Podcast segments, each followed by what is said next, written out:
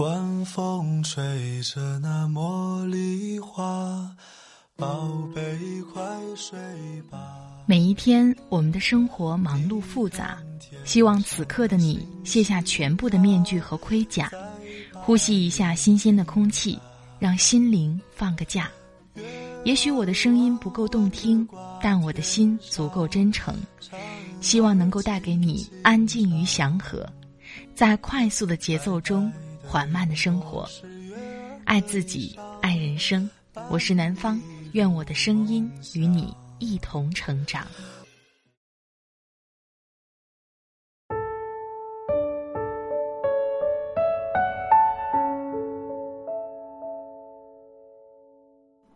嗨，你好，这里是快节奏慢生活，我是南方。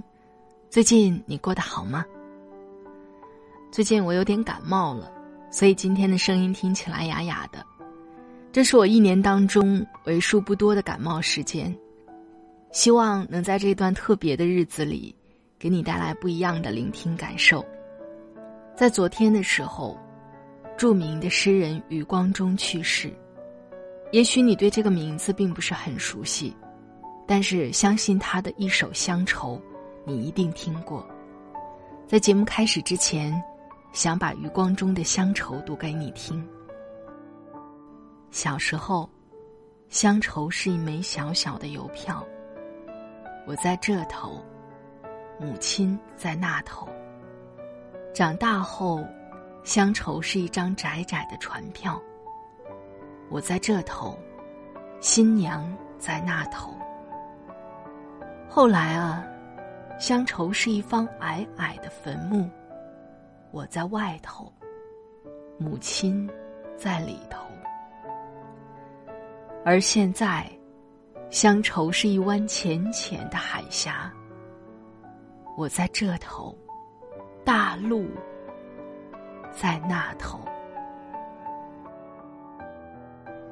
今天的文字是来自北京紫图图书，作者余光中的《长长的路，我们慢慢走》。人生这趟旅途，我们要交到朋友，追逐梦想，找到信仰。在这个浮躁的社会当中，很难去静下心来。但是我今天还是选择了余光中的这段文字，因为当你听下去的时候，你的思想不自觉的也被带着走，仿佛进入到了一个非常安静、自由自在的远方的世界里。今天的文章里分了好几个故事，也希望你能静静的把它听完。我相信你一定不会失望的。想听到南方更多的声音，欢迎你关注我的微信公众号“听南方”，那里也会同步发出快节奏慢生活的节目文稿。你也可以关注我的新浪微博“南方幺幺二三”和我互动交流。好了，开始我们今天的分享吧。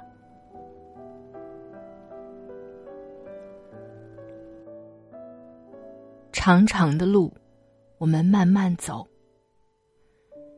听闻余光中先生离开，有点难以接受。几个月前还在就先生新书《长长的路，我们慢慢走》写书名邮件给他。承蒙先生厚爱，新书得以顺利出版，却难与先生见上一面。有先生文字陪伴，此生并不孤单。宁愿您只是去远方看一看。愿先生一路走好。余光中五十年散文精粹，长长的路我们慢慢走，致每一个独自远行的你，此生多珍重。北京紫图图书。张嘉佳说：“如果你要提前下车。”请不要叫醒装睡的我，那样我就可以沉睡到终点，假装不知道你已经离开了。余光中先生说：“那一排长窗的某一扇窗口，无穷的风景为我展开。目的地呢，则远在千里外等我，最好是永不到达，好让我永不下车。当下生活中，我们都深知时光之味，每个人的生命旅途漫长而孤独。我们该如何体味世间的美好？该怎样处置内心的孤独与焦虑？悲哀因分担而减轻，喜悦因共享而加强。工作生活中发生一些与自己难以释怀的事情时，酌一杯酒，使自己游于微醺之境，没有什么散不去的。在匆匆旅途中，慢下来，找到内心的停靠。这时仰望星空，总令人心胸阔达。你是旅客，短暂的，也是永久的。在欧洲旅行时，兴奋的心情常常苦了疲惫的双脚。歇脚的地方没有比一座大教堂更理想的了。不但来者不拒，而且那么恢宏而高的空间几乎为你所独有，任你选座休憩，闭目沉思。更无黑袍或红衣的僧侣来干扰或逐客。这是气候不侵的空间，钟表不管的时间。整个中世纪不也就这么静静的、从容不迫的流去了吗？然则明坐一下午又有何妨？梦里不知身是客，忙而又忙，一晌贪感。你是旅客，短暂的。也是永久的，血肉之身的也是形而上的。现在你终于不忙了，似乎可以想一想灵魂的问题，而且似乎会有答案，在蔷薇窗与白竹之间，交伴错湖的圆穹之下。禹城古寺，一九九三年十月。眷顾往昔。幸福感在这一景停格。黄昏是一日最敏感、最容易受伤的时辰，气象报告总是由近而远，终于播到了北美与西欧，把我们的关爱带到高纬，向陌生又亲切的都市聚焦。陌生，因为是寒带；亲切，因为是我们的孩子所在。温哥华还在零下，暴风雪袭击纽约，机场关闭。伦敦都这么冷了，曼彻斯特更不得了，布鲁塞尔呢，也差不多吧。坐在热带的凉椅上看国外的气象，我们总这么大惊小怪，并不是因为没有见识过冰雪，或是孩子们还在稚龄，不知保暖。更不是因为那些国家太简陋，难以御寒。只因为父母老了，念女情深，在记忆的深处，梦的焦点，在见不得光的潜意识底层，女儿的神情笑貌仍似往昔，永远珍藏在娇憨的稚穗，童真的幼龄。所以天冷了，就得为他们加衣。天黑了，就等待他们一一回来。像热腾腾的晚餐，像餐桌顶上金黄的吊灯报道，才能众变聚首，众瓣围趴，浮凑成一朵哄闹的向日葵。每当我眷顾往昔，年轻的幸福感就在这一景停格。日不落家，一九九七年四月。去向远方是生命中最浪漫的冲动。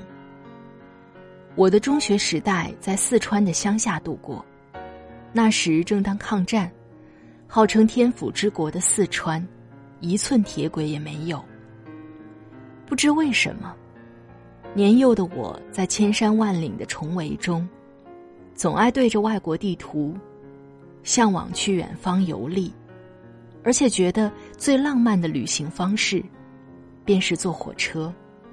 每次见到月历上有火车在旷野奔驰，曳着长烟，便心随烟飘，悠然神往，幻想自己正坐在那一排长窗的某一扇窗口，无穷的风景为我展开。目的地呢，则远在千里外等我。最好是永不到达，好让我永不下车。那平行的双轨一路从天边急射而来，向远方伸来的双手，要把我接去未知，不可久视，久视，便受他催眠。记忆像铁轨一样长。一九八四年五月七号，解忧的时效终归有限。阿拉伯的劳伦斯喜欢高速驰骋机车，他认为汽车冥顽不灵，只配在风雨里乘坐。有些豪气的青年骑单车远征异国，也不全为省钱，而是为了更深入、更从容，用自己的筋骨去体验世界之大、道路之长。当然，再长的旅途也会把行人带回家来。靴底粘着远方的尘土，世界上一切的桥，一切的路，无论是多少左转右弯，最后总是回到自己的门口。然则出门旅行也不过像醉酒一样，解忧的时效终归有限，而速成醒来，是同样的往往。何以解忧？一九八五年三月十号，在行走的过程中，创造属于你的图腾，并加以刻录。走进地图，便不再是地图，而是山岳与河流，原野与城市。走出那河山，便仅仅留下了一张地图。当你不在那片土地。当你不再步履于其上，俯仰于其间，你只能面对一张象征性的地图，正如不能面对一张亲爱的脸时，就只能面对一帧照片了。得不到的果真是更可爱吗？然则灵魂究竟是躯体的主人呢，还是躯体的远客？然则临途神游是一种超越，或是一种变相的逃避？灵魂的一种土遁之术，也许那真是一个不可宽宥的弱点吧。既然已经娶这个岛屿为妻，就应该努力把蜜月延长。于是他将新大陆和旧大陆的地图重新放回右手的抽屉。太阳一落，岛上的冬木还是会很冷很冷的。他搓搓双手，将自己的一切。躯体和灵魂和一切的回忆与希望，完全投入刚才搁下的稿中。于是那六百字的稿纸延伸开来，吞没了一切，吞没了大陆与岛屿，而于历史等长，茫茫的空间等阔。地图，一九六七年十二月二十一日。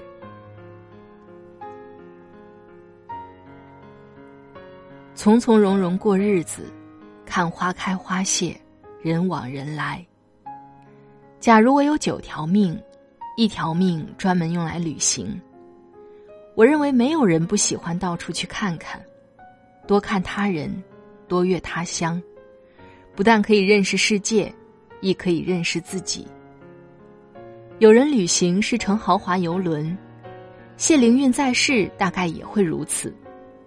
有人背负行囊翻山越岭，有人骑自行车环游天下，这些都令我羡慕。我所优为的却是驾车长征，去看天涯海角。我的太太比我更爱旅行，所以夫妻两人正好互作旅伴。这一点只怕徐霞客也要艳羡。不过徐霞客是大旅行家、大探险家。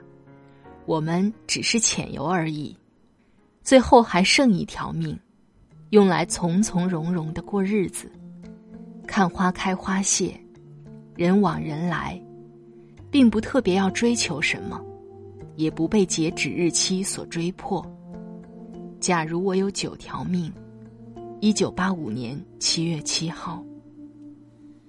我心中有一道自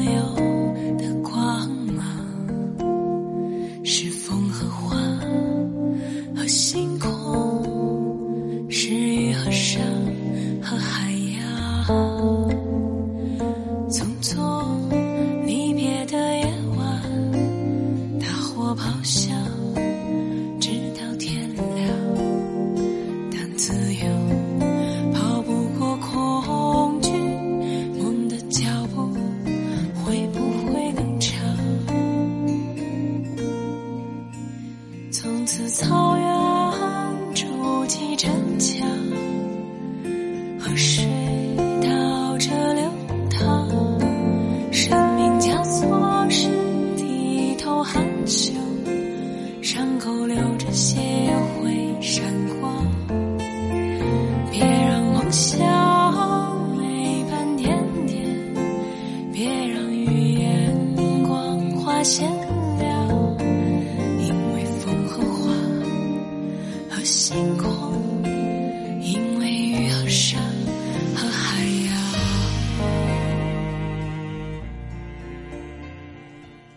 好了，亲爱的朋友们，听了刚才的文章，不知道你的感受是怎样的？最打动我的，是最后一篇文章。最后剩一条命，用来从从容容的过日子，看花开花谢，人往人来，并不特别要追求什么，也不被截止日期所追迫。在这样一个浮躁的社会里，不正是需要这样的心态吗？你说呢？在这里特别感谢北京紫图图书的播音授权。如果你喜欢这类的文字，也欢迎你关注北京紫图图书的微信公众号。快节奏慢生活在每周二和每周五的晚上更新。如果你喜欢我的节目，就点击订阅我的专辑吧。好了，今天的节目就到这里，我们下期再会。祝你晚安，今夜好梦。拜拜。